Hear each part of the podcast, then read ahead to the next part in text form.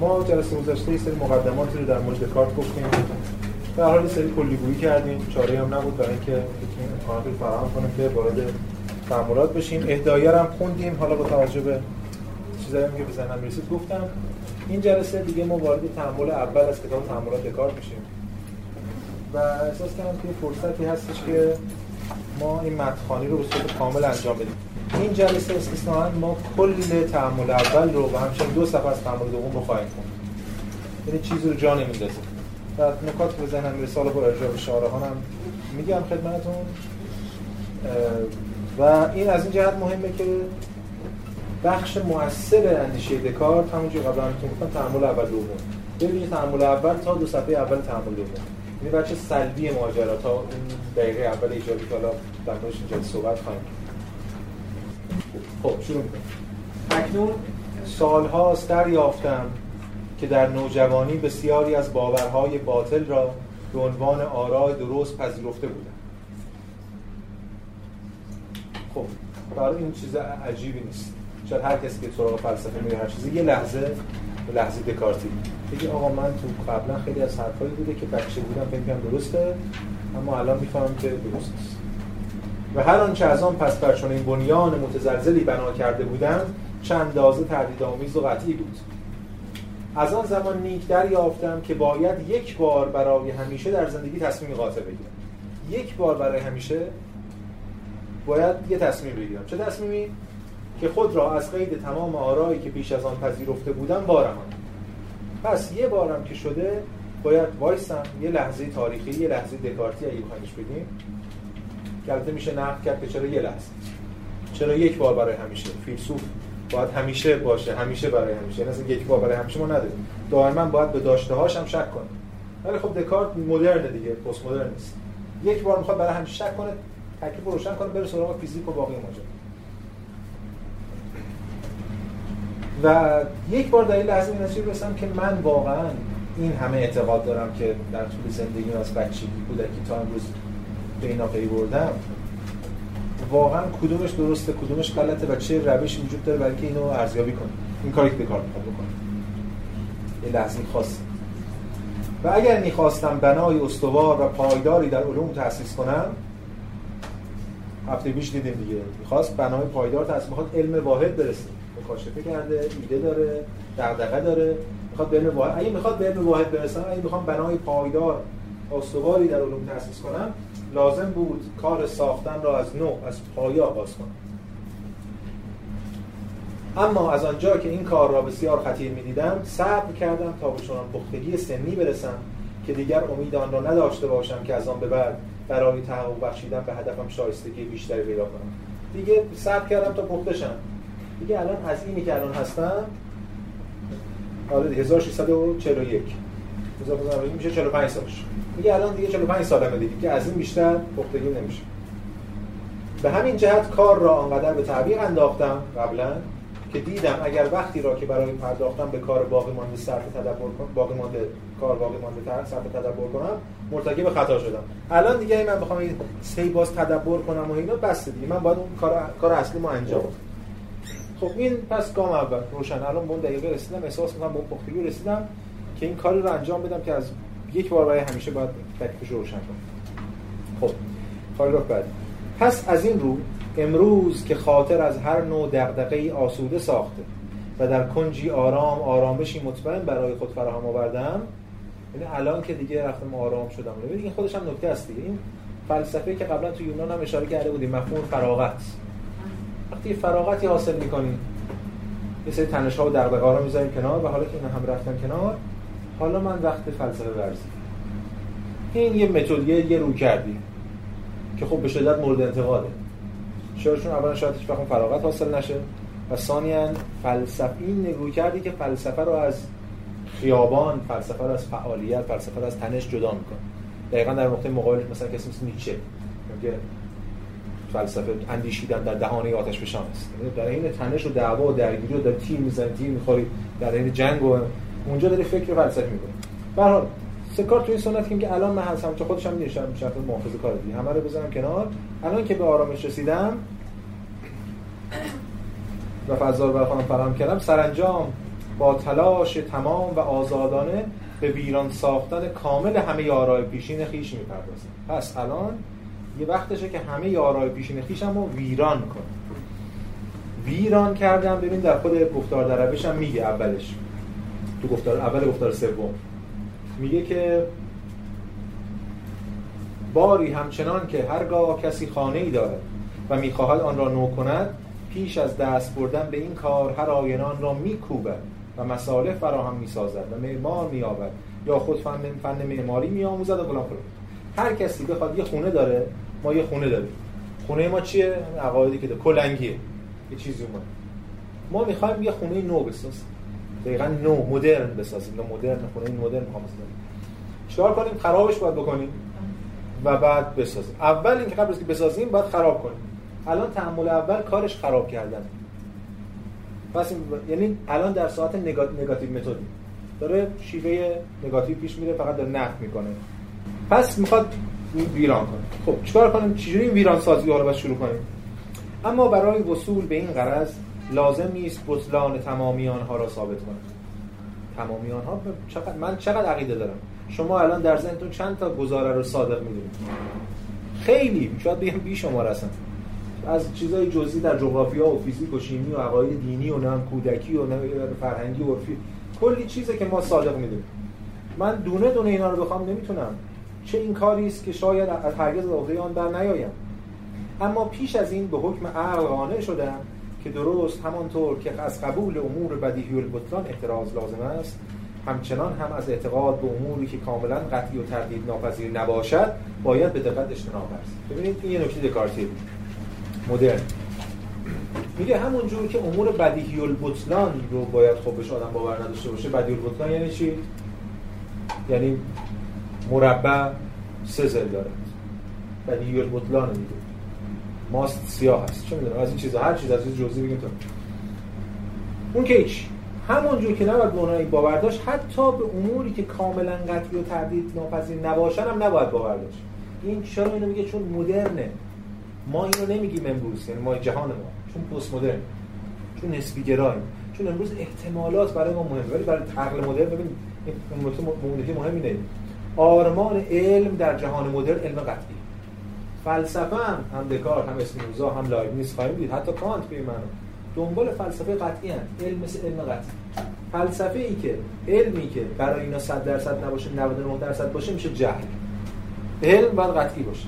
چون دنبال علم قطعی میگه نه تنها بدیهی البطلان رو بریزیم دور بلکه اونایی که مشکوک هم هستن و کاملا قطعی هم نیستن رو ما بذاریم کنار. این آرمان اصلا عقل گرایی مدرن.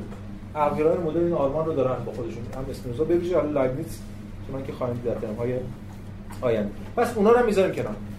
در به بیان دیگه نه تنها امور بدیهی البطلان بلکه حتی چیزایی که یک کمی هم شک می‌ذاریم دور همه هر چی در عقیده من بوده از کودکی تا حالا. یک کم شک دارم روش بریزیم بریم. خب بعد در ادامه میگه از این رو برای توجیه رد مجموعیان ها کافی است بتوانم در هر کدام از آنها اندک زمینه برای شک بیارم پس من دنبال رد نیستم به اون معنا. رد کردن یه بحث مفصلیه. من می‌خوام یه عقیده رو رد کنم باید برم. کلی دعوا مشکل داره. همین که ببینم آیا این عقیده می‌شود در شکر یعنی بدی رو یعنی رد میشه بود باطل. باید به عقیده ای برسم که اصلا نشه حتی در شک بریم ببینیم می‌رسه میاد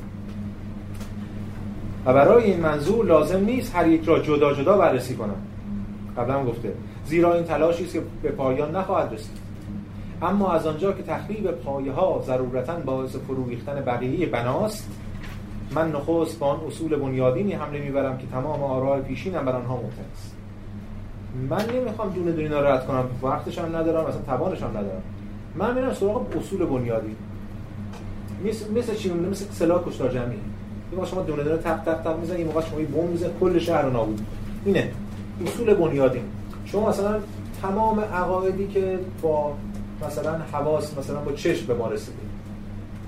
مثلا من شما به شما میگم چرنگی میگین سفید میگم دیوار اردبیلی هم داره حرف می‌زنم اون در نیمه باز هوا روشن فلان من دونه دونه رو خواهم رد کنم یه بحثه. یه موقع که من میگم اصلا توانایی بینایی شما رو رد می‌کنه. هر چیزی که با حس بینایی رسیده به شما رد میشه میره رو هوا.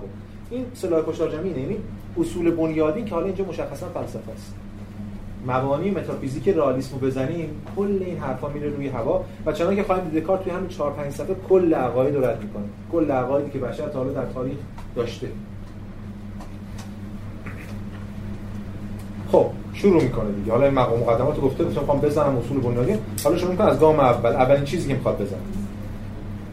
تمام آنچه تا کنون به عنوان صحیح ترین و قطعی ترین امور پذیرفتم یا از حواس و یا به واسطه حواس فرا گرفتم. میره سراغ حواس. اما گاهی به تجربه دریافتم که همین حواس فریبنده است و مقتضای حزم و حکمت این است که اگر یک بار از چیزی فریب خوردیم دیگر چندان به آن اعتماد نکنیم. پس از حس شروع می‌کنه اولا یه نکته نکته نخست دکارت اینجا میگه هر چیزی که من قطعی ترین و صحیح ترین امور دونستم یا از حواس به ما یا به واسطه حواس. این که روشنه. حواس یعنی وقتی میگه حواس یعنی حواس پنجگانه. مثل شیشم و اینا خبر نیست. حواس پنجگانه حواس پنجگانه حواس تجربه.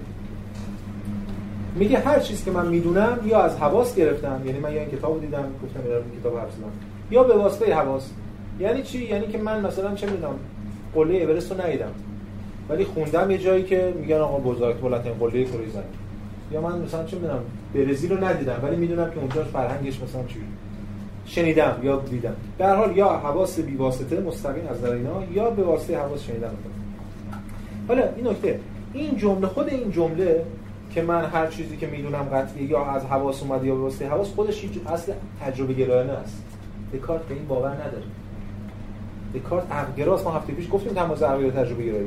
دکارت معتقد یه چیزایی قبل از تجربه من دارم. از قبل از حس من دانشی دارم. این نیت آیدیا.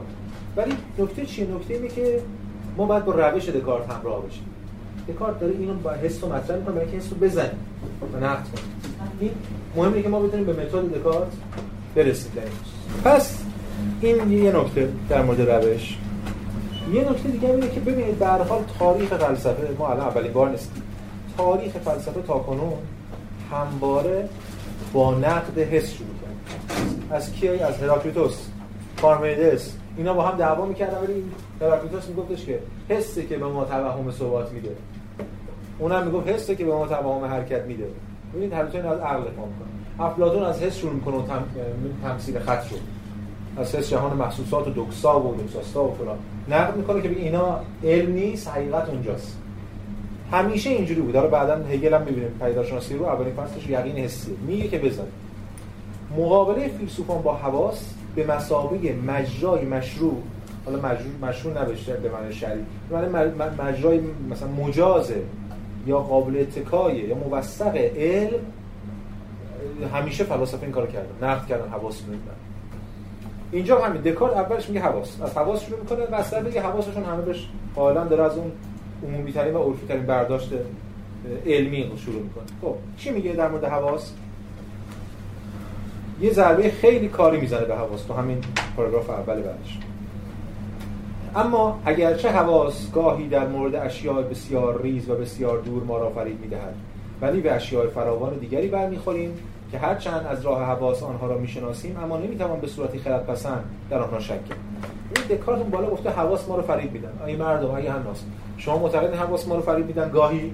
همه میگن خب آره گاهی فرید میدن من تو صحرا رفتم آب دیدم رفتم رسیدم دم آبی در کار نیست فهمیدم سراب بوده. من نمی‌دونم. همین چیزایی که می‌دونید توی ریل راهن وای میسن فکر کنم به هم می‌رسن ولی هیچ به هم نمی‌رسن. منم هر انسانی هر کسی بپرسه میگه حواس ما رو فرید میده. بله.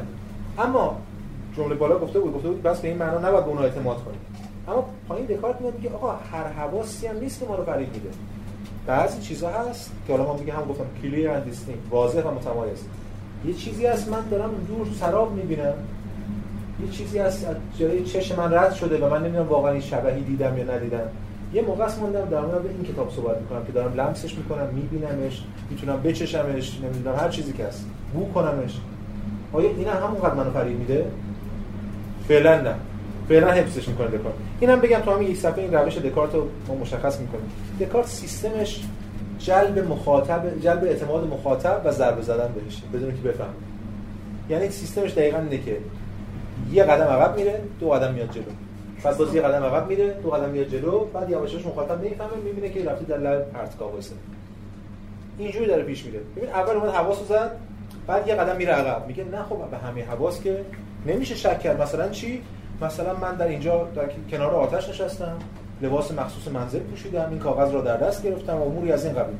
چگونه می‌توانم انکار کنم که این دستها و این بدن از آن من است؟ مگر آنکه خود را در این دیگه رتوریک دیگه رتوریک دکارتی. مگر آنکه خود را در شمار دیوانگانی بدانم که مغزشان به قدری آشفته است و آنچنان با بخار شدید صفرای سیاه تیره شده است که در عین مسکنت شدید همواره خود را پادشاه می‌دانند و با آنکه واقعا برهنند خیشتن را ملبس به جامعه زربفت و ارغوانی می‌بینند یا سر خود را در سر خود را ظرف سفالین و یا خود را کدو یا شیشه میپندارند. اما اینها دیوانند و من هم اگر از چنین الگوهای گزافی پیروی می‌کردم در دیوانگی دست کمی از آنها نداشتم. دو قدم آن جلوی ضربه زده به حس و باز یه رفته عقب آرا آقا نه حسی نه اگه من بگم که این جا این جای نشستم آتیش و اینا رد کنم که دیوانه.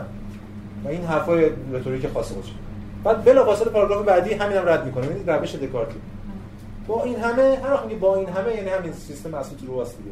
یعنی می‌خواد اما بعد دوباره اون نفوذ خودش رو انجام میده اون روشی که اعتماد مخاطب رو جلب می‌کنه بعد رد می‌کنه. با این همه در اینجا باید به خاطر داشته باشم که من انسانم و در نتیجه عادت به خواب دارم. و همین چیزهایی را که این دیوانگان در بیداری می‌بینن و حتی گاهی نامحتملتر از آنها رو در خواب می‌بینن. اینجا اون ایده اول یعنی مثلا ایده خواب. کار از خواب استفاده می‌کنه. حالا می‌خونیم ادامهشو ولی لو به کلام معلومه. من بارها شده نشستم کنار همین آتیش و فلان و فلان بودم بعد بلند شدم خوابه. پس اون آتیش در کار نبوده. شما هم که داری مخاطب منی شما هم خواب می‌بینید که بله. پس شما گاهی یه جایی فکر کردی واقعیت ولی نبوده. اونجا هم حس داشتی بهش ببین پس با خواب شروع کرده و خود خواب باز میگم مثل اطلاع دکتر جان خود خواب خود بحران خواب خیلی از عقاید رو می‌تونه زیر سوال ببره. چون از کجا معلوم که این سوال همیشگی شکاکان از کجا معلوم که الان خواب نیست. همین رو چی تعبیر می‌کنه؟ میگه بارها شب به خواب دیدم که در همین مکان خاص لباس پوشیدم و کنار آتش نشستم. با آنکه در واقع برهنه در بستر آرامیده بودم. همکنون برای من به خوبی نمودار است که با چشمای بیدار دارم به این کاغذ نگاه می‌کنم. این سری که میجنبانم در خواب ببین گام بعدی حالا باز گفته گفته بله من در خواب بودم پس نقد کرده. خواب امکان داره تجربه من نقد باز یه قدم عقب میره بعضی دو قدم عقب میگه البته من الان سری که میجنبانم می‌دونم که در خواب نیست. دستم رو هوشیارانه با غرض خاصی میگشایم. این هم ادراک می‌کنم. حوادثی که در خواب اتفاق میفته هیچ کدام انقدر واضح و متمایز نیستن. بعدش ببینید می‌خواد این خب خب ببینید فرق داره. اون خواب میده که انقدر واضح نیست که الان در واقع جلوی منه. پس اینا با اون نمیشه با خواب نمیشه اینا رو رد کرد. یه قدم میره باز دو قدم میره جمله بعدی ببینید. میگه که اما وقتی دقیق میاندیشم به یاد میارم که در خواب فراوان با این قبیل اوهام فریب خوردم. تو خوابم وقتی من بودم من فکر کردم اونا واضح متمایزن الان چون یادم نمیاد خوابم ما فکر کنم اون خیلی معب بوده اون تجربه. اون تجربه در لحظه خواب برای من حقیقت مطلق بوده. واقعیت عینی محسوب میشه. و چون در این اندیشه دقیق درنگ می‌کنم با وضوح تمام می‌بینم که هیچ علامت قطعی در دست نیست که بتوان آشکارا میان خواب و بیداری فرق نهاد. یه ضربه خیلی کاری به رالیست. به هر شکلی از شناخت. بین خواب و بیداری واقعا علامت آشکار درونی وجود نداره من بهش تکیه کنم اینجاست که سخت سرگردان میشم و این سرگشتگی به حدی است که تقریبا می‌توانم قانع شوم که همکنون دارم خواب می‌بینم. البته ترجمهش بهترش میگه که شاید همکنون دارم خواب می‌بینم. یعنی میشه قانع میشم که شاید همین الان هم دارم خواب واقعا هیچ راهی وجود نداره که الان شما منو خواب نمی‌بینید. هیچ راهی وجود نداره برای اینکه اثبات کنید که الان خواب نیست ببینید تو همین یک پاراگراف دکارت در واقع کل تجربیات حسی رو زده. یعنی اگه بخوام یه شکلی رو ترسیم کنیم فرض این جهان. این آقای دکارت. بعد دیگه باقی چیزهایی که تو این جهان هستن. انسان های دیگه چون مثلا کوه و خورشید و اشیاء دیگه.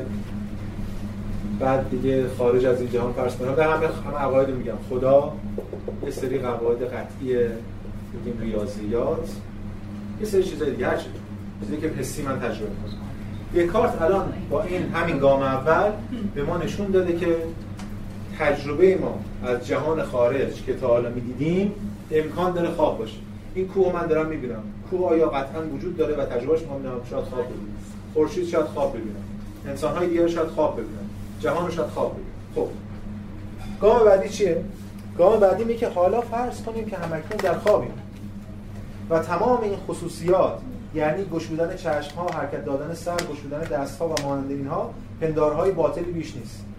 همچنین فرض کنیم که شاید دست ها و سر و پای بدن ما آنطور که برای ما نمودار می‌شوند نباشند. خود بدن شک می‌کنه. نه فقط به تجربه. خود دست. حالا دیگه من خواب مثلا رفتم من توی جنگی شرکت کردم و شمشیر زدم یکی زد و شمشیر دست من قطع شده از خواب بیدار میشم می‌بینم خواب رفته دستم زیرم مونده مثلا. حتی خود بدن من هم بخشی از اون چیزی که من می‌تونم به شک کنم. با وجود این دستگم باید بپذیریم که آنچه در خواب می‌بینیم همانند تابلوها و تصاویر منقوشی است که ساختن آنها جز در صورت مشابهت داشتن با اشیاء واقعی و حقیقی ممکن است. حالا داره یه گام باز میره حالا دو گام اون جلو حالا یه گام میره میگه که البته باز اون چیزایی که ما تو خواب می‌بینیم نمیشه مطلقا همش توهم باشه. چرا؟ مثل نقاشی. و به ترتیب دست کم این اشیاء عمومی یعنی چشم ها سر دست ها سر سر بدن اشیایی واقعی و, و موجود نه ساخته خیال. چرا؟ زیرا در واقع نقاشان هم حتی هنگامی که بیشتر مهارت خودشون رو به کار می‌برن تا پریان دریایی و خدایان جنگلی را با عجیب و غریب ترین شکل ترسیم کنند این پرنده دریایی همون سیرن ها خدایان جنگلی هم اتفاقی داره دیگه همون ساتیر خب قطعا من باشم نمی‌ذارم خدایان جنگلی می‌ذارم ساتیر می‌ذارم سیرن اینا سنت ترجمه آقای دکتر احمدی هم نقدهای بهش وارده. میشم این نقدها رو مطرح کرد. الان اصلا من این, کار نمی‌خوام بکنم. ولی اونجایی که ایده دکارت به طور کلی ترسیم داره می‌کنه ترجمه خیلی دقیقه الان واقعا فرق نمی‌کنه برای ما این سیرن باشه یا پرید. ما داریم یه چیزی داریم یه چیز خیالی رو میگیم هر چی هست. ترجمه دکتر احمدی از این جهت در واقع قابل دفاع. هرچند اون جزئیاتی هم که ایراد داره و مشکل تو کار واجد می‌کنن ما نشون خواهیم. خب. یه ترجمه بهتر رو پیشنهاد خواهیم داد این جلسه اگه فرصت بشه که احتمالاً میشه من استفاده از متن مثلا یک ترمو میرم روش تمرکز می‌کنم ترجمه بهتری پیشنهاد خب پس میگه چی؟ میگه که حتی اون افرادی که نقاشایی که بیشترین تخیل دارن به کار می‌برن مثلا فرض کن چه می‌دونم سیرن ها رو بکشن ساتیر ها رو بکشن به شکل عجیب و غریب فقط می‌توانن اعضای جانوران گوناگون را به شکلی خاص به هم بیامیزن من یه اجتهاد اینجا می‌کشم. اجتهاد تخیلیه ولی اجتهاد من کجا آوردم؟ ما رو دیدم شیش برابر کردم کلشو گردن زرافه بهش زدم یا هر چیزی بعد بدن نمی‌دونم کروکودیل و از چیزا دیگه. مجموعی از چیزا رو گذاشتم کنم ساتیر خودش نمونه همینه دیگه. میگم سرش انسان بدنش نمی‌دونم بوز هر چی هست یا نمونه دیگه که داشتیم در تیکتاک میگه حتی وقتی اون تخیلم می‌کنن می‌خواد در مورد مرزهای تخیل من می‌خواد صحبت کنه من می‌خوام یه وقتی من تخیل حتی تخته رو می‌کنم باید یه, چیزی آورده باشم که این تخیل انجام بده باشه یه چیزی باید باشه اون بیرون. یا اگر تخیل آنها به حدی فوق العاده باشد که بتوانند چیزی آنچنان نوظهور بسازند که هرگز مانند آن را ندیده باشیم این مثل چی؟ مثل نقاشی که آبستره. نقاش آبستره. یه چیزی میشه مطلقا اینو نمی‌تونی بگی این منو یاد فلان شکل میندازه. حتی در اون صورت هم و به. به همین جهت کارشان به نظر ما کاملا ساختگی و به کلی بی اساس باشد چرا میگه بی اساس چون در این تای درکشون نقاشی رالیس بوده دیگه؟ مثلا افسره برای اینا کلا بی اساس حالا کار به این نداره. باز هم دست کم رنگ هایی که این تصاویر با آنها ساخته شده است قطعا واقعیت دارن. به هر حال اون درسته که شکل می‌کشه ولی در نقاشیش از رنگ زرد و آبی و سبز و قرمز استفاده می‌کنه که ما زرد و آبی و سبز و قرمز دیدیم تو طبیعت. پس یه گرفته یه چیزی. به همین, به همین سبب می‌توان گفت که شاید این اشیاء عمومی یعنی بدن، چشم ها، سر، دست ها و مانندان ها موهوم باشن شاید اینا موهوم باشه. اما با این همه باید اعتراف کرد که دست کم اشیایی باز هم بسیطتر و کلیتر از اینها هستند که واقعی و حقیقی است. و همانطور که بعضی از رنگ‌های واقعی با هم ممزوج می‌شوند تمام صورت‌هایی که از اشیا در ذهن ماست حالا چه حقیقی باشن چه موهوم باشن از امتزاج اینها ساخته شده است. پس یه چیزی هست در جهان که اینجا میگه میگه باز هم بسیطتر. یه مفهوم بسیطی یه چیز بسیط یا مفهوم هم نیست. یه چیز بسیط انسولینیه که ما اشکال از اون می‌سازیم. هرچند شاید خودمون هیچ وقت نتونیم ببینیم یا بشناسیم. مثلا چی این چیز بسیط؟ حالا جلوترش هم میگه. ما بلکه نزدیکتر مثلا فرض کنید که ما در این که این تخت پاکن اینجا وجود داره شک می‌کنیم. در این که فلان رنگ هم داره می‌تونیم شک کنیم. اما در ماهیت خودش شکل نمی‌تونیم شک کنیم. شکل یه چیزی که فراتر از این است. یه مثل مثلا تصور که ما از مکان داریم. ما می‌تونیم تصور کنیم جهان خارج یه جهانی که این چیزایی که ما می‌بینیم همه تو توهم ولی اینکه خود یک مکانی باید باشه تا این توهم مادرش قرار بگیره یا از اون برآمده باشه اینو نمیشه شک کرد فعلا طبیعت مادی به نحوی عام. و امتداد آن. این چیزی که ما چون جلسه بعد مفصل باش کار داریم حالا باش صحبت باش صحبت طبیعت مادی به نحو عام یعنی خود شکل داشتن خود امتداد داشتن. فراتر از اینکه این امتداد چند متری یا چقدریه یا مکعبه یا مستطیل یا هر چیزی یا مستطیل یا کره است یا هر چیز دیگه. همچنین شکل اشیاء منتر کمیت یا مقدار و عدد آنها نیز مکانی در آن هستند.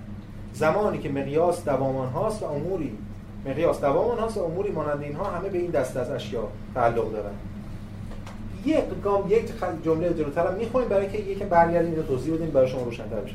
به همین جهت شاید ناروا استنتاج کرده باشیم. اگر ناروا استنتاج نکرده باشیم اگر بگوییم که طبیعیات، هیئت پزشکی و تمام علوم دیگری که از اشیاء مرکب بحث می‌کنند کاملا تردیدآمیز و غیر یقینی است. اما حساب هندسه و علوم دیگری از این سن که تنها از امور بسیار بسیط و بسیار کلی بحث می‌کنن بدونیم که به خاطر به زحمتی به خودمون بدیم که اصلا آیا این امور وجود دارن یا ندارن. فارغ از این متضمن امری قطعی و تردید ناپذیر است. اینو الان باز کنیم خیلی مسیر ما بازتر میشه. ببینید چند تا نکته است. یکی این که تجربه همواره غیر قطعیه.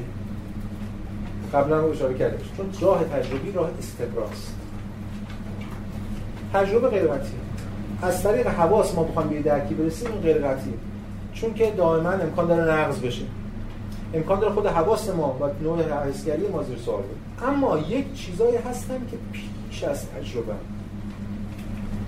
و اونها به همین دلیل می‌تونن قطعی باشن. چون قطعیتشون از طریق تجربه مخدوش نمیشن. اونها با اونها با عناصر بسیط سر و کار دارن. مثل ریاضیات و هندسی چرا ریاضیات قطعیه چرا در طول تاریخ در مورد مباحث فیزیکی، فلسفی، دینی، پزشکی، نجوم بحث شده دعوا هست. ولی در طول تاریخ در این زمانی که دکارت داره حرف می‌زنه دو علاوه دو مساوی چهار محل دعوا نیست. چون اصلا دو علاوه دو مساوی چهار با عناصر بسیط سر و کار داره. هندسه با عناصر بسیط سر هندسه با خود شکل سر و کار داره نه این دایره یا مثلث. ما وقتی عناصر بسیط سر کار داریم دیگه خود اون فهم اون عناصر می‌تونیم به گزاره های صادق برسیم در موردش. مثلا مثلا من به شما میگم که خود مثال که همیشه مثلا از شما می‌پرسم که آیا ماشین آبیه؟ سوال جوابتون چیه؟ پاسخ اینه که کدوم ماشین؟ بعدم میگم اون ماشین شما رو نگاه می‌کنید. ولی مسئله چیه؟ مسئله اینه که اگه من به شما بگم که آیا مثلث زدی است؟ نمیگی کدوم مثلث. میگی خب بله چون ذات مثلث زدی ولی در ذات ماشین آبی بودن نیست. بچه ها البته اینو نمی‌فهمن. بچه ها میگی مثلث چند زده میگن. میگن یک دو سه. میشمونن حتی میگی دو برای دو سه چند میشه؟ نمیگه دو برای دو ذات هم مساوی چهار میگه دو دو بعد میشماره. چون هنوز به این امر انتزاعی نرسید پس بنابراین ما می‌بینیم که یک سری گزاره هستن که پیش از تجربه. یعنی ما معطوف به تجربه نیستیم. برای شناختشون. مثل همین مثلث بودن سزلی بودن مثلث.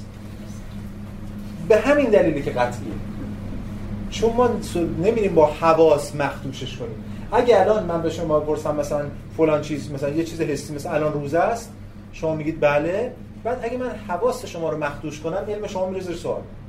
ولی اگه حواس شما مخدوش بشم دو بر دو مساوی 4 حتی شما اگه تو خوابم باشین باز دو بر دو مساوی 4 این تمایز وجود داره. به همین دلیل اینجا دکارت میگه که طبیعیات و هیئت پزشکی اینا تردیدآمیز و غیر یقینی هن ولی حساب و هندسه قطعی هن. چرا؟ چون با امور بسیط سر و کار دارن. بسیط اینجاست. مثلا من اینو حفظ کردم جدا کردم. این امور بسیط بسیطه مثل ریاضیات مثل هندسه و اینا. که نمی‌دونیم من نمی‌دونم کجاست جوری هم فعلا گذاشتیم رو هوا. باید بعدا ببینیم اینا کجان. جاشون کجاست این امور. افلاطون نیستیم. افلاطون میگه کجان؟ اون عالم. الان که ما دوران مدرن نمی‌دونیم جاش کجاست. این جای جدیدش دوران مدرن کجا ترسیم میشه کجا تعیین میشه. خب زیرا خواه من بیدار باشم و خواه خفته دو علاوه سه هم بار پنج خواهد شد. پس من می‌تونم خواب ببینم و تمام تجربه به اسمی که خواب زیر سوال برم من شاید به شما اثبات کنم این اصلا وجود نداره چون شما دارید خواب می‌بینید. ولی حتی اگر الان خواب می‌بینید بازم دو علاوه دو مساوی 4 بازم دو علاوه 3 مساوی 5 که دکارت و مربع هیچگاه بیشتر از 4 پهلو نخواهد داشت. و محال از حقایق این اندازه واضح و آشکار در مزان خطا یا تردید باشه. پس دکارت توی سطح دیگری از حقایق رو سعی می‌کنه حفظ کنه اینجا. میگه پس فیزیک یا به تجربه حسی کلا میره به هوا ولی یک چیزی هست یک امکانی وجود داره از چیز قطعی بدیهی که شکاکام حتی روش نقد نمی‌کنن. حالا ما بعدا خواهیم دید. هیوم هم حتی ریاضیات زیر سوال نمی‌بره. تا نشون خواهیم داد تو این یکی دو صفحه آینده دکارت حتی اینم می‌خواد زیر سوال هنوز رادیکالیسمش رو ادامه نده اینو تا اینجا می‌ذاره اما این پرانتزی باز می‌کنیم. پرانتزی که من میگم دو پاراگراف بعده. بریم سراغ مفهوم خدا. دکارت مفهوم خدا رو هنوز بهش نپرداخت منطقا. باید اگه می‌خواست رد کنه عقایدش رو اول میومد خدا و دین و اینا رد می‌کرد. بعد تجربه حسی رد می‌کرد که یه لول واضح و بعد میومد بدن خودش رو رد می‌کرد و بعد می‌رفت سراغ عقاید قطعی. دکارت این کار نکرد چرا؟ روشنه. وقتی کتابش اول با ردش خدا آغاز کنه که هیچ چیزی اصلا دکارت محافظه کار دیگه. بله. شنونده داره. دشمن زیاد پیدا بله. به هر حال دکارت پس خدا رو حفظ می‌کنه. اینجا الان می‌بینیم با هم دیگه. با یه ترفندی. با یه ترفندی. مفهوم خدا رو برای نمی‌خواد نمی‌خواد ردش کنه. مفهوم خدا رو میاره وسط. بس که در مورد چیز دیگه صحبت کنه. و این دفعه شما نمی‌فهمید ببینید خدا اینجا رفت رو هوا. ببینید ببینید چیکار کرده کار با این همه روزگاری است که این عقیده راسخ در ذهن من بوده است که خداوند قادر مطلقی وجود دارد. این از بحث اینکه خدا وجود دارد شروع نمی‌کنه این برای ما که مدلش رو می‌شناسیم دیگه. که خالق من است و به همین صورتی که هستم مرا به همین صورتی که هستم آفریده است. اما از کجا بدانم که همین خدا چون این تقدیری نکرده باشد؟ که نه زمینی وجود داشته باشد نه آسمانی نه جسم ممتدی نه مقداری نه مکانی و در این حال من همه اینها را احساس کنم و تمام آنها همونطور که همکنون می‌بینم موجود به نظر بیارم.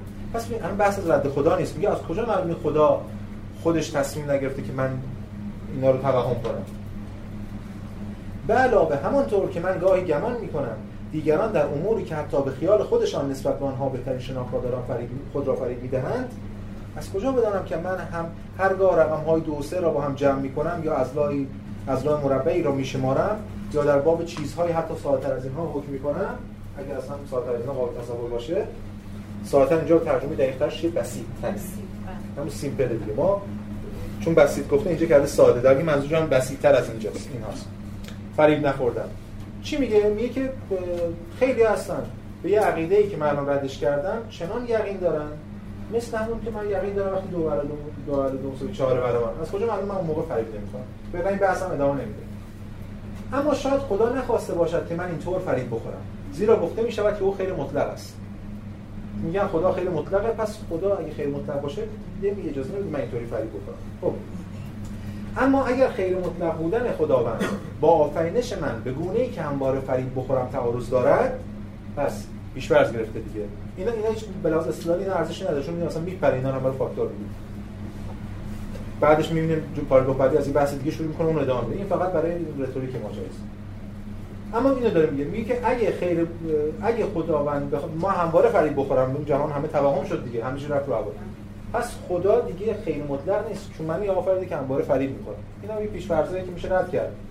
اصلا خدا شاید خیلیتش اینه که من فریب بخورم. کی در مورد خیر بودن شر بودن خدا صحبت کرده؟ کی در کی گفته فریب بودن نقص خداست؟ از این حرفا. اینا الان کار بهش نداریم. بعدا با اینا کار داریم می‌تونم تعاملات میگه اگه خب برامون خیر نیست. اما نه تنها این نه تنها اینکه خیر بودن خداوند با آفرینش من به ای که همواره فریب بخورم تعارض داره بلکه این هم که بگذارد من گهگاه فریب بخورم ظاهرا با خیر بودن و کامل او معارض است. این کاملا هم می‌تونیم خط بزنید بکنه خیر بودن کامل یعنی آقا من شما رو میگه اگه من همیشه فریب بخورم پس خدا خیر نیست. حالا اگه من گاهی هم فریب بخورم نشون اون گاهی هم خیر نیست مثلا.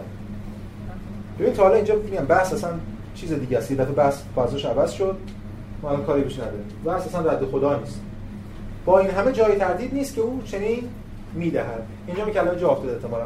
بزنید تو متنتون بزنید چنین اجازه ای می‌دهد. چون گفته اجازه نمی‌تونه بده بگذارد. اما چنین اجازه ای می‌دهد. جای تردید نیست. یعنی تردید نیست که خدا اجازه میده من گاهی فریب بخورم. برام می‌تونه این گاهی فریب خوردم دیگه اینجوری. بعد جمله بعدی. شاید کسانی باشند که به انکار وجود خداوندی با این قدرت گرایش گرایش بیشتری داشته باشند تا اعتقاد به اینکه تمام اشیاء دیگر قابل تردید باشند. ولی بگذارید در ما در حال حاضر با آنها مخالفت نکنیم بلکه همصدا با آنها بپذیریم که تمام آنچه در اینجا در مورد خدا گفته شد افسانه است. ببین یه چیزایی در مورد خدا گفت بعد یه دفعه گفت از یا شاید می خدا بذار فعلا ما خدا رو بذاریم کنار. این چیزی که بعد راحت‌تر زودتر می‌گفت ولی چون مشکل داشت به خاطر شرایط شرایط زمانه نگفت دیگه. مثل بچه‌ها بعد همین می‌گفت. می‌گفت فرض کنیم ایده هایی که من در مورد خدا داشتم از کودکی فعلا فرض می‌کنیم که اونها هم غلط باشه من می‌سازم ولی این همه داستان گفت یه دفعه توی تردستی رفت خدا رو فعلا گذاشته کنار. میگه فرض کنیم افسانه باشه. با وجود این برای رسیدن من به این وضع مرتبه از وجود که با آن رسیدم هر توجیهی فرض کنند اینایی که خدا رو انکار کردن. خواه اونو به تقدیر نسبت بدن این وجود من. خواه به صدفه یعنی تصادف خواه معلول توالی مستمر اشیاء متقدم یا وسیله دیگری بدن هر چیزی اگه خدام نباشه. منو به هر چیز نسبت بدن از آنجا که به خطا افکندن و فریفتن خیش خود نوعی نقص است بدیهی است. هر قدر قدرت خالقی که او را علت وجود من می‌دانند کمتر باشد احتمال اینکه من به قدری ناقص باشم که انبار خطا کنم بیشتر خواهد بود. حرف میگه همون اونایی که میگن خدا یعنی در خطا کردن منو به نقص خدا نسبت میدن چه اونایی که خدا هم رد می‌کنن و منو معلول سلسله علل می‌دونن باز خطا کردن. منو دارن به سلسله علل نسبت میدن البته من برای این دلایل هیچ گونه پاسخی ندارم. فعلا اینو می‌ذاریم کنار ما کاری بهش نداریم. بلکه این نکته مهمه. سرانجام ناگزیرم اعتراف کنم که در میان تمام آرایی که در گذشته آنها را حق می‌دانستم چیزی نیست که برایم تا حدی قابل تردید نباشد. و این یعنی تا حدی قابل تردید نباشد یعنی نتونم حتی یک کمی هم بهش شک نکنم. یعنی یک کمی هم بهش شک کرد و این نه تنها از روی بی تعملی یا سبکسری بلکه بر اساس دلایلی بسیار متقن کاملا سنجیده است. بنابراین اگر بخواهم در علوم به هیچ یقینی دست یابم از این پس باید درست همانطور که از اعتماد ورزیدن به امور واضح البطلان خودداری می‌کنم از اعتماد به این آرا نیز در واقع بپریزم. پس خدا را شک کردیش. مثل حقایق بسیط هندسی ریاضی است که خب اینا مونده. خب پس تا اینجا یه کار شروع کرده حواس رو رد کرده خدا رو هم رد کرده یکم شک کرده بحثایی رو مطرح کرده حول هوش اینها. و بعد میره سراغ اون در واقع مسیری که اینو به سمت اون تیر خلاص یا اون ضربه آخر می‌بره تو این پاراگراف. داره مسیر نگاتیو پیش میره دیگه داره دونه اینا رو نقد می‌کنه و رد می‌کنه. خب اما تنها بیان این ملاحظات کافی نیست. بلکه احتمام دو تا تذکر میده اینجا قبل از وارد بحث بعدیش یک میگه فقط ما که اینا رو بگیم بس نیست. بلکه احتمام برای به خاطر داشتن آنها نیز لازم است. ما باید حواسمون باشه دائما که اینا رو این این چیزایی که ایشون شک گذاشته کنار حواسمون باید باشه که همواره کنار بمونن و نیان تو. چون عادت دارن دیگه عادت داریم ما. شک می‌کنیم به یه چیزی ولی دائما بهش باور داریم. در اینا که گذاشته کنار به زیرا همان آراء دیرینه و رسوخ یافته همواره همچنان پیاپی به ذهنم باز میگرد چرا که عادت طولانی و معلوف با آنها این حق را داده است که بعد خلاف میل من ذهن مرا مشغول کنه و تقریبا بر اعتقاد من چیره شوند و تا وقتی که آنها را آنچنان که در واقع هستند یعنی همانطور که اکنون نشان دادم تا حدی تردید آمیز تصور کنم اما در این حال ببینم که احتمال صحت آنها به قدری قوی است که قبول آنها از انکارشان مسللتر است. هرگز نمی‌توانم از عادت معلوف که تسلیم و اعتماد هاست دست بردارم. پس من تا وقتی که اینا رو کاملا نظرم کنار هی دائما در معرض این وسوسه‌ام که خب درسته که آقا من میگم این شاید خواب باشه و این کتاب شاید خواب ببینم. احتمال اینکه کتاب درست باشه و واقعا با من بیشتره دیگه مثلا من حالا فعلا با این فکر کنم دکارت می‌خواد علم ما قطعی باشه نمی‌خواد علم احتمالی باشه. به همین دلیل میگه حواسمون باشه که اینا ما رو فریب ندن. چیکار می‌کنم برای اینکه اینا ما رو فریب ندن؟ و همچنین اون رادیکال ترین شکل شکش رو مطرح می‌کنه که گفتم تا حالا شکاکی هم مطرح نکرده در تاریخ به قبل از دکارت اینه.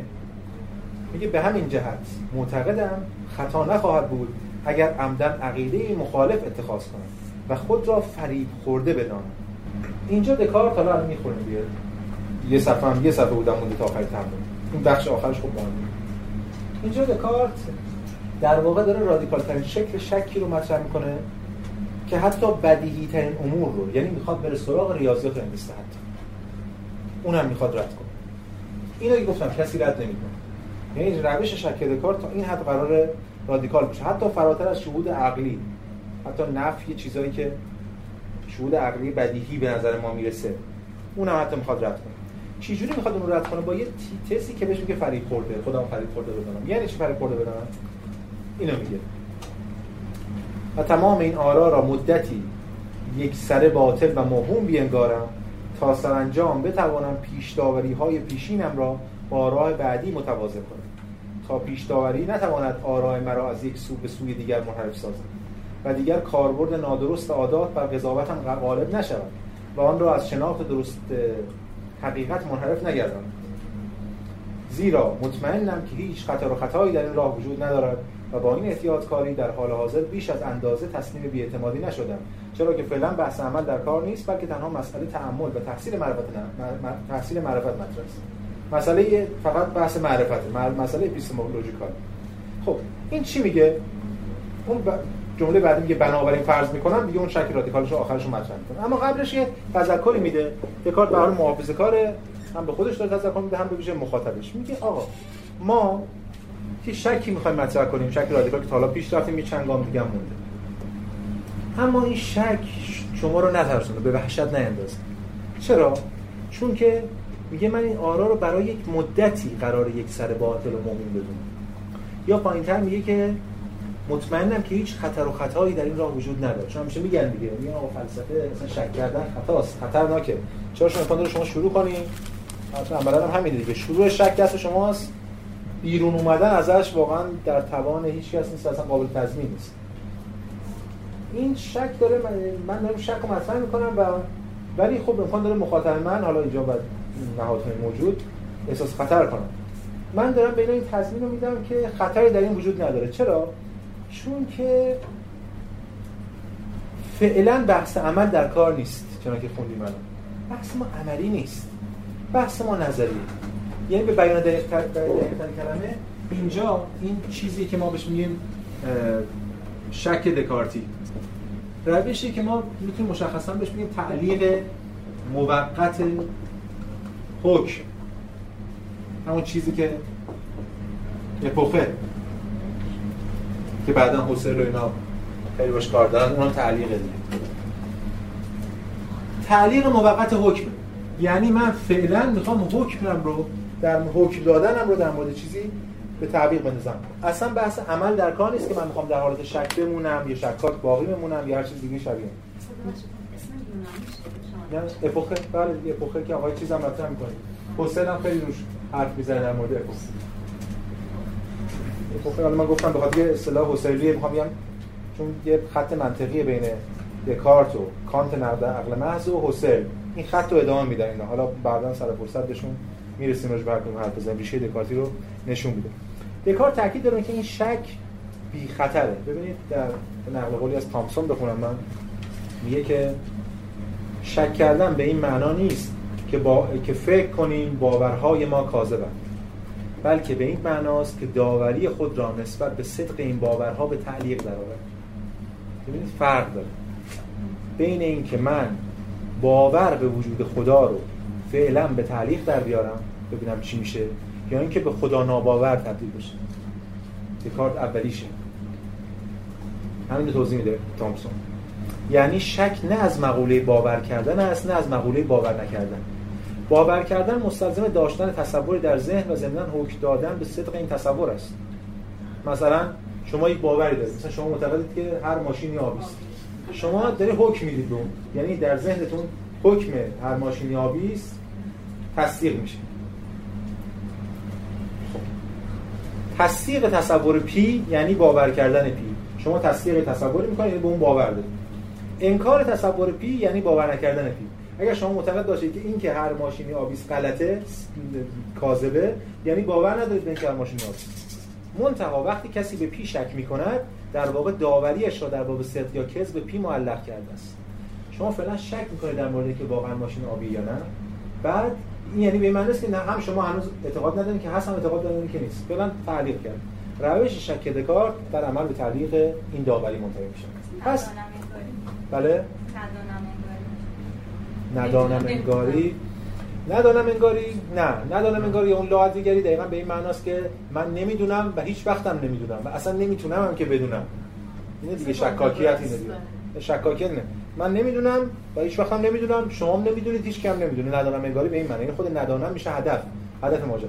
اینجا ندانم نمی‌دانم تحمل اوله. قرار چیزی بدونم. قرار در ندونم باقی نمونه و همین دلیل دکارت یا خطرناک نیست نگران نباشید.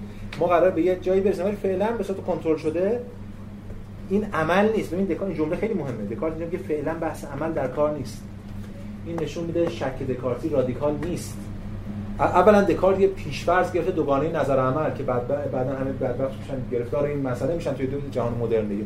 بعدا هگل باید بیاد رفعش کنه بعدا مارکس باید با مفهوم پراکسیس رفعش کنه نیشه بیاد نقدش کنه و چیزای دیگه. حتی تو کانت هم میمونه این عقل نظری عقل عملی. دوگانه نظر عمل. دکارت می‌خواد بگه اینا رو اصلا جدا کنه. میگه تو نظر من شک می‌کنم اما در عمل خدشی به اصل ماجرا واقعا وارد نمیشه. ببینید همون گفتار سوم این گفتار در که خوندیم سر کلاس. گفتیم که هر کی می‌خواد دکارت میگه هر کس می‌خواد خونه ای بسازه باید خونه رو خراب کنه. خب خیلی رادیکاله دیگه آقا من اومدم خراب کنم و نگاتیو متد و اینا. اما دکارت محافظه کار. میگه چی؟ میگه با این همه نمی‌توانند قانع شود. بلکه ناچار از پیش خانه دیگری آماده می کند که هنگام ساختمان بتواند در آن با آسایش زیست نماید. همین کاری که الان مشارکتی ها می‌کنن اون ساختمان شه یه خونه به شما میده اون بنگاه میگه شما برو دو سال اونجا من می‌سازم بعد برگرد. شما بی خونه نمیمونید شک فلسفی شما اتفاقا باید بی خونه بمونید چون بی بر سر ایمان خیش میلرزن شما رو فعلا حالا ایمان رو اپاخه کنم بعد برم حالا فعلا توی ایمان دیگه حالی بکنم بعد برم بگم یا برگردم یا برنگردم. اتفاقا خیلی شک رادیکال یعنی همین یعنی تمام ارکان زیست شما و تمدن شما و اخلاق شما و فهم و جامعه و همه چیز زیر سوال می‌بره ولی دکارت می‌خواد نمی‌خواد بکنه. و میگه به همین سان چون مرا عقل بران داشت که در عقاید خود مردد باشم برای اینکه در اعمالم باری به حال باری به حال تردید نمانم و بتوانم تا ممکن است به خوشی زندگانی کنم یک دستور اخلاقی موقت برای خود برگزیدم. دکارت گفتار سوم در حال شک دستور اخلاقی موقت می‌ذاره. این درسته جهان من موقت شک می‌کنم ولی دستور اخلاقی موقت می‌ذاره. که این سه چهار تا اصله که حالا من همشون کاروش ندارم اینجا میگه اصل اول لب کلام میگه اینجا دیگه. اصل اول این که پیرو به قوانین و آداب کشور خود باشه و دیانتی را که خداوند درباره من تفضل کرده و از کودکی مرا وام پرورده است پیوسته نگاه کنم حالا برای دکار محافظه کار اما اینم یه دلیل چیزم داره یه دلیل سیاسی هم داره اونجا. می‌خواد بی آماده شک می‌کنیم قانون کشور سر جاشه. شما نگران نباشید خدا پیغمبرم. سر جاشه. ما فقط می‌خوایم یه مدتی شک کنیم بعد برمیگردیم. هر حال دیگه میشه هم یه بخشی گفتیم نقد شک دکارته که محافظه کارانه است. هم یه بخشش هم فهم دکارت تو شرایط دکارت دیگه برام شرایط زیست خب. و از عقاید معتدل دور از افراد تفکیک که خدمت اشخاص به من گفتن اینا از اونها بهره ببرن و استفاده کنن یا حتی توی کتاب اصول فلسفه که ترجمه حالا با اغماز و با زحمت بسیار زیاد حالا به چیز قابل قبول فرض کنیم توی اصل سوم اصلا اصول فلسفه اصول فلسفه اصل تو اصل سوم صراحتا میگه در این که شک را نباید به رفتار خود در زندگی تعمین دهیم. پس روشنه. این شک از جنس تعلیق موقت حکمه شک شکاکیت به معنا نیست. ببینید که تفاوتی وجود داره بین شکاکیت و روش شک الان روشنه. حالا برای اینکه این دیگه ما رو کاملا بحث روشن کنیم یه نقل قولی تصمیم گرفتم بخونم تو کلاس. از کتاب نقد عقل محض کانت. کانت در کتاب نقد عقل محض بین این دو تا تفاوت می‌ذاره. ما به نقد عقل محض جلسه بعدم باز خواهیم گشت. که شاهد کارتیش رو یه اشاراتی بکنیم و نشون بدیم. ولی به هر حال که بحث ما برمیگرده کانت میگه که در همین صفحه 453 همین ترجمه ما میگه که من می‌گویم این روش را می‌توان روش شکاکانه نامید. روش شکاکانه. یعنی بین skeptical method حالا skeptical method و skepticism شکاکیت. روش شکاکانه کاملا از شکاکیت متمایز است که یک اصل جهل تصنعی و علمی است که شالوده های هر نوع شناخت را تضعیف می‌کنه تا اگر ممکن باشد دیگر هیچ یقین و اطمینانی برای شناخت باقی نگذارد. پس کار میگه روش شک می‌خواد شک کنه که به یقین برسه. شکاکیت در شک میمونه. اون در که جواب شما تو ندانم گریه ندانم گریه یا همین. شکاکیت براش شک قایت در روش شکاکانه شک ابزار یا وسیله است برای رسیدن به قایت که در واقع قایت یقینه. می‌خواد ببینه به کوچه یقینی می‌تونه برسه. خب پس این از نکته گفته. حالا بریم سراغ اون در واقع پاراگراف آخر یا اون پاراگرافی که الان می‌خوایم بخونیم که شاید پاراگراف مهمیه اون شک رادیکال رو داره به رادیکال ترین شکل ممکنش اعمال می‌کنه. چی میگه؟ میگه که بنابراین ببین بالا گفته من می‌خوام بگم فریب می‌کنم یعنی می‌خوام فریب رو کار یعنی نه تنها اون چیزی که می‌شناسم و می‌بینم شاید غلط باشه بلکه اصلا هر چیزی که می‌دونم حقیقته فریب دارم می‌خورم. اصلا یکی اومده داره منو گول می‌زنه. حتی در ریاضیات.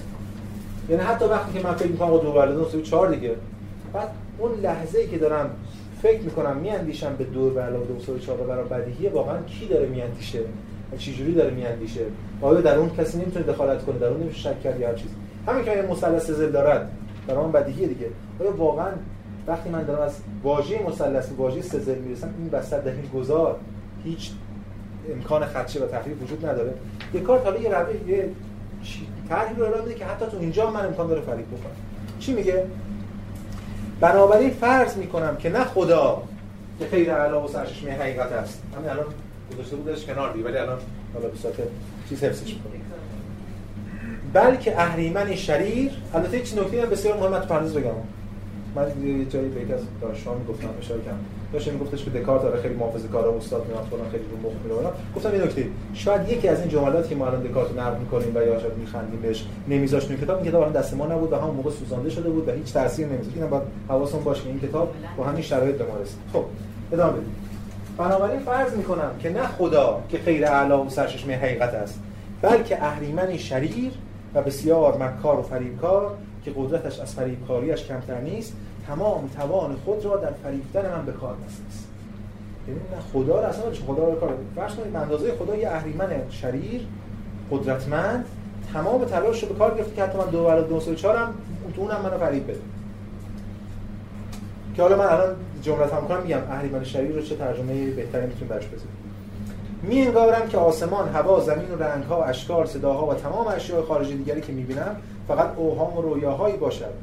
که این اهریمن برای سید خوشباوری من از آنها استفاده می‌کنه خود را چنین تصور می‌کنم که دست، چشم، گوش، خون و هیچ از حواس را ندارم و به خطا خود را واجد همه آنها میدارم من سرسختانه بر سر این فکر می و اگر از این راه نتوانم به شناخت حقیقتی نال شوم دست کم می توانم به قدر وصف بکوشم یعنی از حکم خودداری کنم و با عزم راسخ از اعتماد به هر امر باطلی بپرسم. و ذهنم را برای مقابله با تمام حیله های این مکار بزرگ آماده کنم. تا هر قدر هم بر دست مکار باشد هرگز نتواند ذره بر من چیره شود. چجوری؟ با اینکه حکم ندارم مثلا بگاه همه حکم خب ببینید چه اتفاقی افتاده. این بحث معروف اهرمن شریره.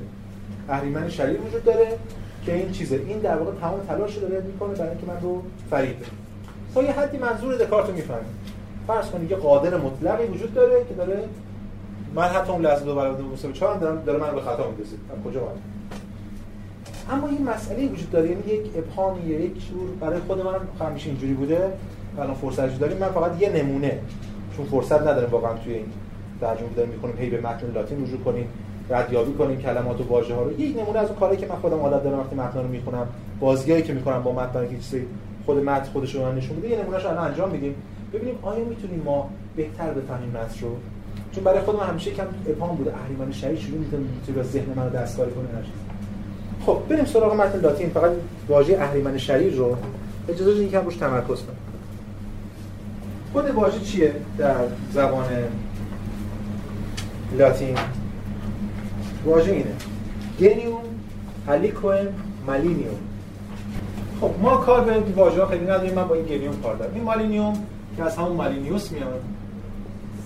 که میشه میشه همون شریر و بدکار و اینجور چیزا. خبیس و اینا. کار بهش نداریم. این علیکوهم هم که کاری بهش نداریم میشه همون کسی ساموان یک یه گنیوم شریر که اهریمن ترجمه می‌کنه. ببینیم گنیوم چیه ماجراش؟ مترجمای انگلیسی هم اینو گذاشتن. آقای احمدی که دیدیم گذاشته اهریمن شریر. اینو اهریمن ترجمه کرد. مترجم انگلیسی چی گذاشتن؟ مثلا موریارتی گذاشته an evil spirit. یا این ترجمه بهتر که کاتینگهام گذاشته a malicious demon. Malicious از همون همون میشه بی ربط هم نیست. میشه همون خ... همین چیزی که خبیث. و اینا. کار آره الان کار به این ایول هم این میگه روح اینم میگه جوش اهریمن. اصلا اهریمن از این دیمن گرفت آقای احمدی. دیمن اصلا خودش اهریمن اون demon ها میاد و اون ماجرایی که میشه هم این میگه روح شیطانی اینم میگه اهریمن خبیث بدکار. یعنی یه روحی وجود داره که این کار کنه خود واژه genium که الان ممکن بهش روش سر سر کله بزنیم. ریشش خب بعد از genius میاد genius در زبان لاتین دو تا معنی داره. یکیش که به ما رسیده تو انگلیسی بهش میگیم genius میشه نخبه باهوش نابغه. یکی دیگه هم که همون چیزی که دقت کنید همون چیزی که بهش میگیم روح. همین جور چیزا. ببین مثلا الان خود حتی تو جینیس انگلیسی الان مثلا آقای دارش آشوری که بنگ لغتی که دارن اوورده که علاوه نابغه اوورده فرشته نگهبان. این بوده تو سنت اون. اون گلیوس در واقع یه چیزی بوده انگار با فرد دنیا می اومده وسط همزاد و باهاش مراقب اون بوده از اینجا حرفا. فرشته نگهبان میذاشته به حال پس یه روحیه یه فرشته نگهبان این بوده و خب حالا اینجا بار چون بار منفی داده صفت بهش تبدیل شد به اهریمن و روح شیطانی و اینجور چیزا. یه روح شیطانی باز ببینید ما انگار یه اهریمن شریریه اون بیرون و دست داره توی ذهن ما می‌بره و ما رو فریب میده. من برداشت من اینه که این دو تا ترجمه انگلیسی هر دوتاشون رهزن فهم ما. خیلی موقع اینجوری میشه برای متاسفانه همین هستی بعضی موقع ترجمه های میانی باعث رابطه بیواسطه خودمون رو با اون زبان از دست بدیم. اتفاقا برای اینکه این موضوع مفهوم دقیق رو مشخص کنیم genius با یک کلمه در زبان عربی ریشه مشترک داره. چه کلمه ایه؟ دقیقا. جن. یعنی بحث هست می‌تونیم سرچ کنیم. من می‌تونم منبع کسپوس معرفی کنم. بعضی میگن کلمه جن البته جن رو اینجوری می‌نویسن. جن می‌نویسن. کلمه جن از genius اومده. بعضی میگن چون جن به عربی خیلی باستان پیش از اسلام برمیگرده ریشه genius از جن اومده. بعضی هم مثلا میگن رخت اینا ریشه ابستایی داره هر تو اینا از ابستان خیلی خوب. حالا برگردیم بحث خودمون.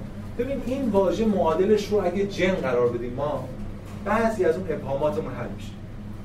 اولا خود این ابهام که چرا باید گنیوس دو تا معنی بی ربط داشته باشه یکی روح و یکی نابغه حل میشه. جن برای ما این کارکرد داره. عقل جن. و عقل جن اصلا قبلا توی دوره کسی که نابغه هست همینجوری علکی نابغه نیست. یه ارتباطی با اجنه اصلا به وجه منفی داره. البته جن اون زمان بچه مثبت داشت گنیوس هم بچه مثبت داره الان منفی شده. مثل از این واژه مثلا پری هم اینطوری دید پری زمان منفی بوده الان مثبت شده زیبا شده و یکیش پس اینه که هم نابغه و هم بچه روحانیش در جنه کسی که خیلی باهوشه میگن با جن ارتباط داره عقل جن رو یه نکته دیگه هم برمیگردیم بحث خودمون. دکارت وقتی داره صحبت می‌کنه اینجا نمیگه که یک اهریمن شریری میگه جن زده شدم. فرض کنید که من جن زده شدم. فرض کنید که جن رفته تو جلدم مثلا. یعنی جنه تو وجود من جن. من ارتباط پیدا کردم با جن و جنه که داره منو فریب میده اینو ما می‌تونیم تو فرهنگمون بفهمیم. چون جن ما رو جن زده چون اتفاقا توی سنت کتاب برکر هم اشاره می‌کنه. توی اون دوران که مفهوم جن زدگی و جن و اینا خب خیلی رواج داشته و بحث می‌شده در موردش.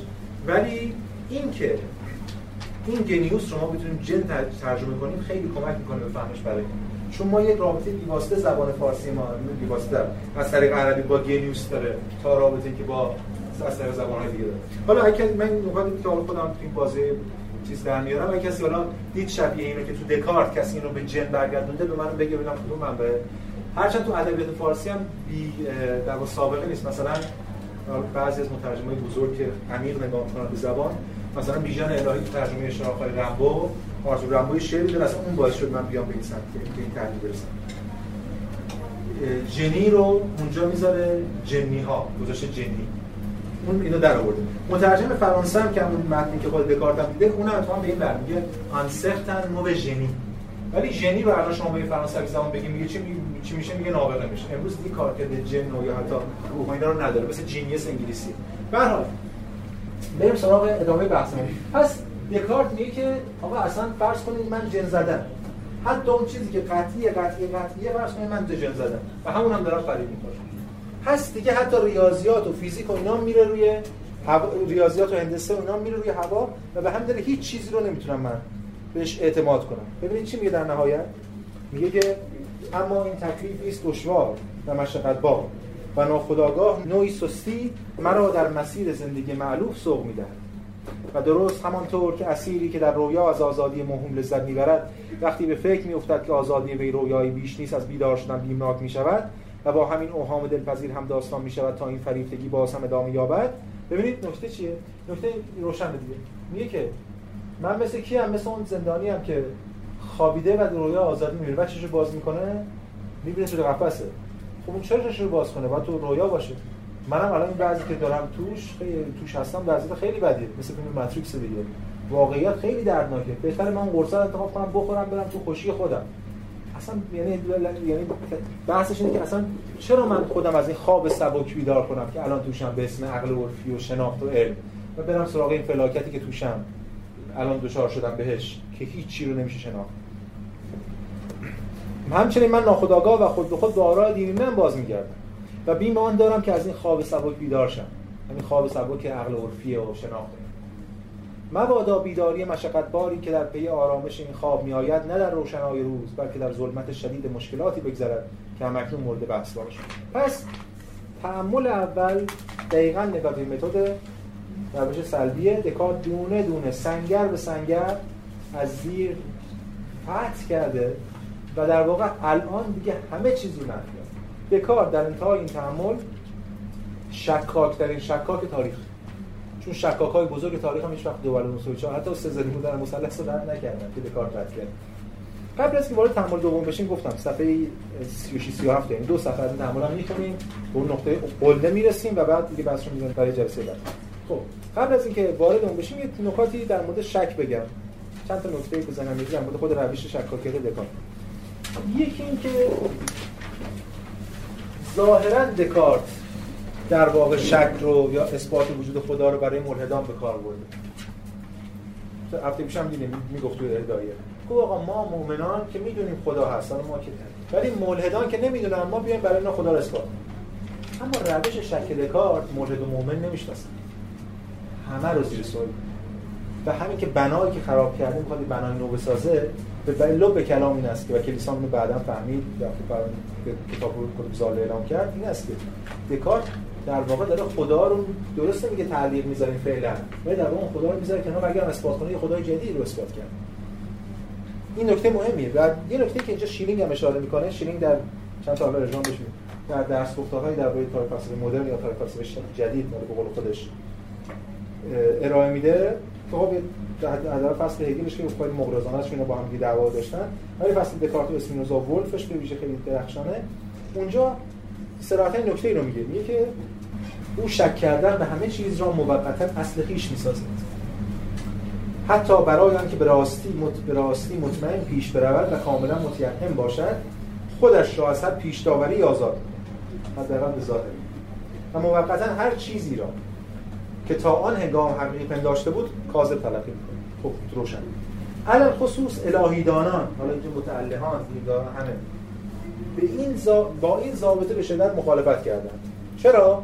آنها بر این عقیده بودند که دکارت به این نه ملحدی موقت است. درست خدا رو رد می‌کنه که اثبات کنه. ولی اون وقتی رد کرده برای رد کرده دیگه. اگر چون این کسی پیش از نوشتن یا یافتن برهان وجود یعنی تحمل سوم برهان وجود خدا میمرد ملحد از دنیا میرن یعنی دکارت دیگه آخر تحمل اول میمرد قبل نوشتنش الهاد رو ترویج کرده به این نحو دست کم موقتا آموزه زیان بخش آموزانده میشن و اینو درست میگه کلیسا. ببینید این که چه تأثیری می‌ذاره نوشته های ما دست ما نیست. چون تاریخ فلسفه تاریخ به فیلسوفان و نیت انسان ها خیلی کاری نداره. ما تو هگل بهش میگیم cunning of reason مکر عقل. فکر می‌کنیم ما خودمون طبق برنامه خودمون عمل می‌کنیم طبق برنامه خودش عمل می‌کنیم امروز ببین دکارت. شک می‌کنه و بعدا میاد می‌بینیم اثبات می‌کنه خدا رو و چیزای دیگه به فیزیک برسه. امروز چیزی که از دکارت مونده فقط تأمل اول دومه که دکارت اینا رو گذاشته بود مبنا برای اینکه باقی اثبات کنه. و اینو کلیسا به هم داره حساس. میبین چون که شک وقتی می‌کنه امکان داره طرف تا شک با تو بیاد ولی یقین به تو بر نگرده و همین اینا مفهوم شبهه رو مطرح می‌کنه یا چیزی این یه نکته. پس شک دکارتی از این جهت حساسیت برانگیز بود. یه نکته دیگه هم که به نظر مهمه این است که دکارت در واقع یک چیز رو پیشفرض می‌گیره و اون شکاف سوژه اوبژه است اینو داشته باشیم تا حالا دو صفحه بعدم بخونیم بیشتر در مورد این این صحبت خواهیم کرد. این شکاف سوژه ابژه رو و همچنین شکاف نظر و عمل رو اون چیزی که شما دوالیسم دکارتی رو پیش‌فرض می‌گیره برای این مسیری که داره در پیش میره باهاش. ولی مهم این است که دکارت خدا رو در پرانتز می‌ذاره.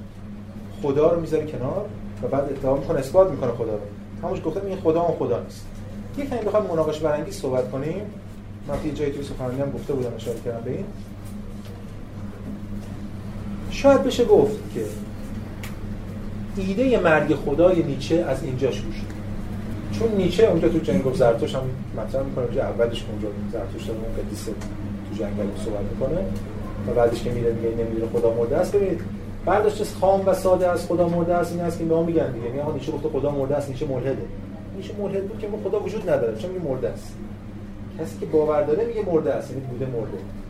اونم منظورشون جهان اون در واقع ارکان تشکیل دهنده جهان قبلی که دیگه مرده جهان جایی که بحثش مفصله تو مفهوم میشه خدا این جا که دکارت تونسته خدا رو بذاره تو پرانتز یا خدا رو رد کنه حالا بعدا اثبات کنه این گام نخست از اون نیهیلیسمی که از درش خدا مرده است در میاد و نیچه هم داره مطرح کنه و نیچه منتقد اونه.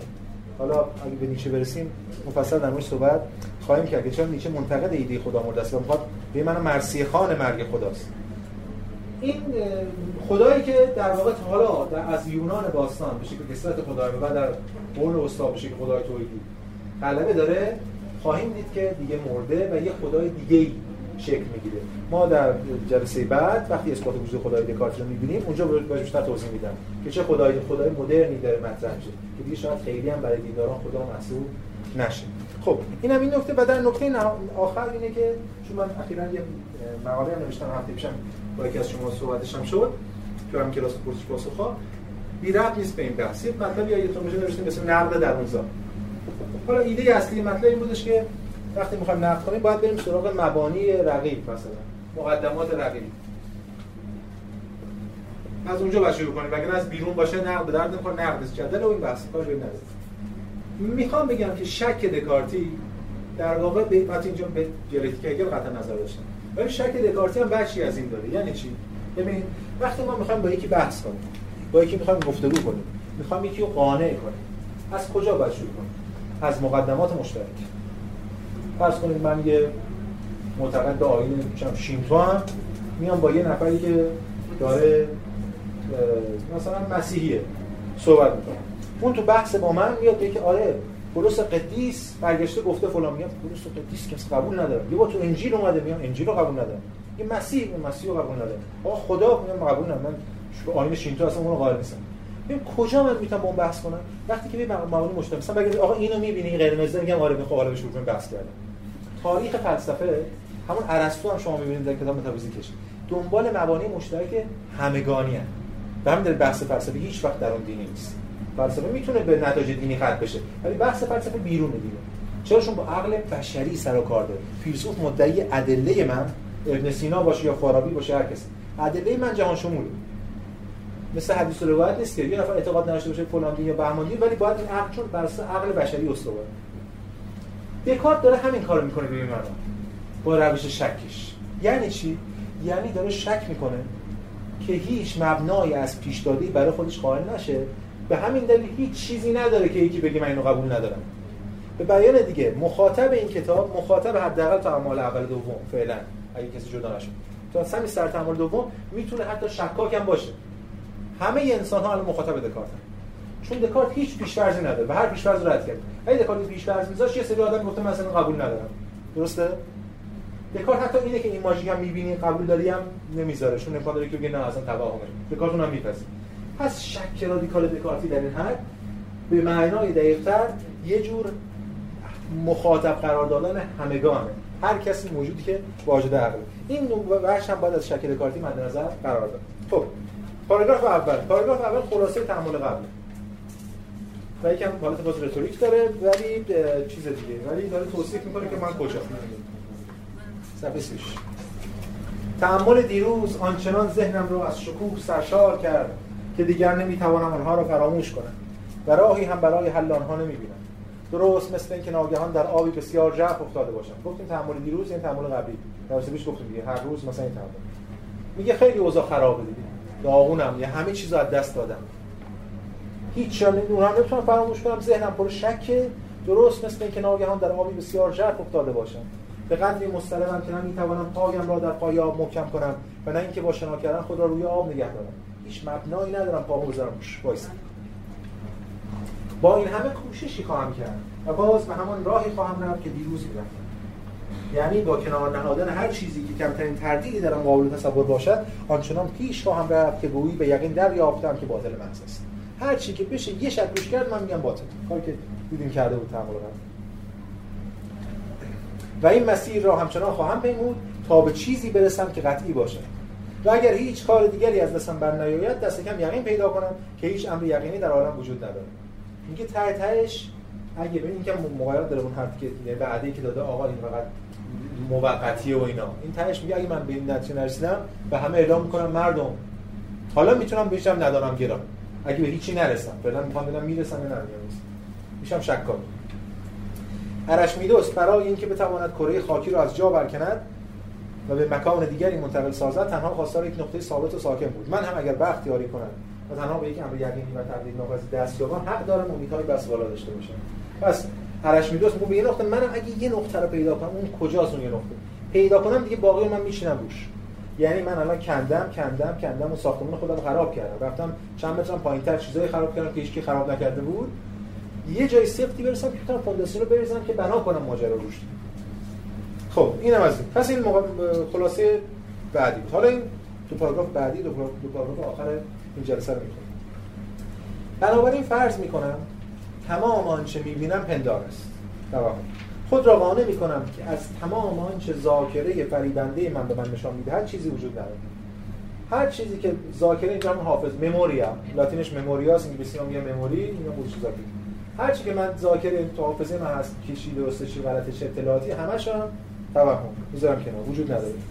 میانگارم که هیچ اندام حسی ندارم. و جسم، شکل، امتداد، حرکت و مکان چیزی جز پندار ذهن من نیست. خب اینا رو که رد کرد اما در کنار که رد کرده اینجا یه کدی به ما داده. کدش چیه؟ این اصطلاحات اجازه من ببیسم یه سری اصطلاحات چی چیده کنار هم. مثلا خیلی ربطی به فلسفه نداره. ولی مهمه برای ما. بله صفحه مرحله دوم صفحه 25 محدودات میگه که ببین چیا میگه. corpus figura extensive modus. و لوکوس لوکوس کوه این کوهش که مال گرامر ماجراست لوکوس خب ببینیم چی گذاشته آقای احمدی اینا رو درست هم گذاشته سنت فلسفی هم می‌ذارن جسم corpus جسم همون به انگلیسی میگیم body figura shape بله این گذاشته shape حالت نیست. حالت modus ه. داتیم همون mode میگیم shape امتدادو که extensio که مشخص ما می‌ذاریم extension motus motion movement حرکت. و locus همون می‌ذاریم place جا. مکان. با space ی کم فرق داره. ولی چیا location هم آره ریشه مشترک داره باشه خب پس می‌بینیم ما که البته مثلا figure هم ما فیگور داریم ولی فیگور دیگه این کارکرد نداره. فیگور باشه چهره و فیگور الان یه shape این کارکرد داره. بعضی موقع همون واژه‌ای که تو فلسفه اینم هست دیگه حواسمون باید بشه فریب نکنه البته خود کورپس هم به, به معنی جسد. کورپس استفاده می‌کنیم؟ بله کورپس. ولی به لحاظ فلسفی ما با بادی استفاده می‌کنیم. جسد دیگه برای ما بچه مثلا ما میگیم تو فیزیک از جسد حرف نمی‌زنیم ما تو فیزیک از جسم حرف می‌زنیم بادی حرف می‌زنیم. نه بادی بدن میشه جسم هم میشه. ما می‌زنیم جسم توی فلسفه توی توی پزشکی ما می‌زنیم بادی. خب ببین این داشتم گفتم بعضی موقع از همون واژه‌ای که مستقیما از اون اصطلاح ریشه گرفته از اون ترجمه درست ما دورتر شد. به خاطر اتفاقات تاریخی دست ما نبود. تاریخ فیگور رو برده جایی که الان فیگور رو میگن به عنوان چهره. فیگور. بله؟ فیگور هم هست. آره ولی برنامه چهره است. توی گفتمان اصلی فلسفی ما شکل می‌ذاریم shape این ترم دیگه terminology اینا به مرور خودتون هم بهش می‌رسید دیگه. که figura shape آلمانیش هم چیه Gestalt اینا تو کنار هم با این اگه شما این جدول نرسید دچار تشتت بشید تو ترجمه گیج میشید. بعد اون جدول میشه خب بریم سراغ. البته این حرفی که من زدم خیلی قطعی و همیشه نیست. شاید توی یه متفکری اصلا بره بگه آقا توی کلمه همینجور هست که هم پست مدرن که زد میگم آقا توی فیگور یه امکانی هست که توی مثلا shape نیست. پس من از این بعد می‌ذارم فیگور. کاری که مثلا هایدگر اینا می‌کنه چیه؟ میاد سراغ خود واژه قبلی اون استفاده دوباره احیاش می‌کنه. این هم میشه می‌کنه خب میریم سراغ بحث دیگه. این بحث بحث ترجمه به این اصطلاحات رو ما باش کار داریم.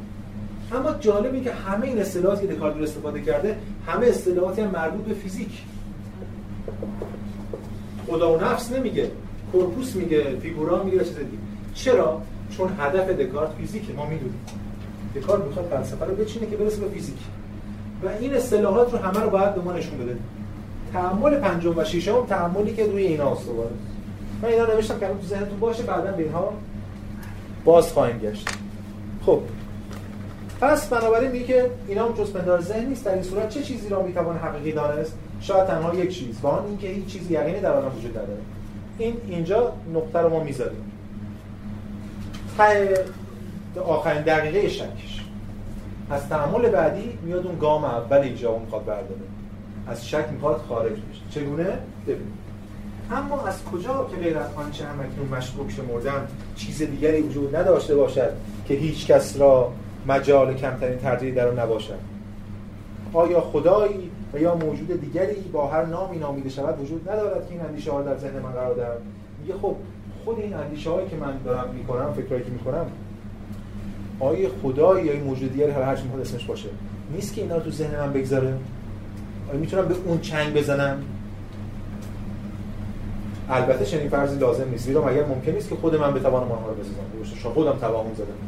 اونم پس میره با هوا. مگر خود من دست کم چیزی نیستم؟ اما من پیش از این هر گونه حواس و بدن رو از خودم نفی کردم. قبلا خودم زدم دست و پا و سر همه چیز رو دیدیم که با جسم زدیم و نقد کردیم تا قبل آیا قیام من به بدن و به من یه به اضافه داره؟ نه. این جای من و حواس رو باید عوض آیا قیام من به بدن و به حواس من؟ به حدی است که بدون آنها نمی‌توانم موجود باشم؟ اما پیش از این خود را قانع کردم که در سراسر عالم چیزی وجود ندارد نه آسمانی نه زمینی نه رفوسی نه ابدانی. این همین همچنان سلبیه. آیا اطمینان هم نیافتم که خودم وجود ندارم؟ هرگز. خب این چی داره میگه؟ اگر من درباره چیزی اطمینان یافته باشم یا صرفا درباره چیزی اندیشیده باشم بیگمان خودم باید موجود باشم. پس اگر من درباره چیزی اطمینان دارم درباره اندیشیدم باید خودم موجود باشم. حالا من که بدنم رو رد کردم قبلا آیا من فقط بدنم هستم؟ نه. من یه چیز دیگه هم هستم.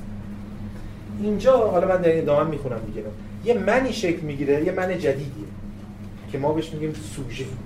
با من ابژه متفاوته. ببینید چی میگه در ادامه؟ اما نمی‌دانم کدام فریب کار بسیار توان یا بسیار تردستی است که همواره توان تمام توان خود را در فریب من به کار می‌برد. اون شیطان فریب کارم یا اون جن فریب کارم میاره.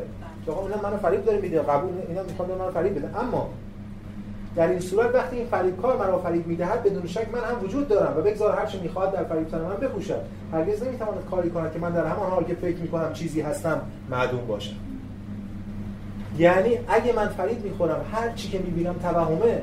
پس حتما یه منی هستم که دارم توهم می‌بینم شما به من میگید آقا این ماژیک وجود نداره. اصلا کل این جهان خواب شماست. من باشه این منی هست که دارم خواب می‌بینم دو بدل مساوی 4 غلطه. دو مساوی 6 آره یه منی هست که دارم فریب می‌خورم یه شی یه جنی هست در من که بس یه منی باید باشه که این روش سوار شده. همون حس نقطه‌ای. ببین این منه هنوز بدن نداره. یه منه در خلأ مطلق. چیکار می‌کنه؟ فقط فریب می‌خوره. اصلا هیچ کار نمی‌کنه. ولی منی هست که داره فریب می‌خوره. و بعدا ما می‌بینیم شک می‌کنه. و بعدا ما می‌بینیم یعنی داره میاندیشه. این ایده اصلی رو اینجا بس میده. بنابراین بعد از امعان نظر کامل در تمام امور و بررسی دقیق آنها سرانجام باید به این نتیجه معین رسید و یقین کرد که این قضیه من هستم من وجود دارم. من هستم من وجود دارم. اگوسوم اگو اگزیستو من هستم من وجود دارم. هر بار که آن را بر زبان آورم یا در ذهن تصور کنم به ضرور صادق است. پس این چیزی که شما خیلی هم شنیدین در مورد دکارت به اسم جمله معروف کوگیتو. کوگیتو ارگو یعنی می اندیشم کوگیتو. پس هستم؟ از اینجا میاد در واقع می‌خوایم فرمول بندی دقیق ترش رو بگیم که تو این جلسه ما گفتیم. میشه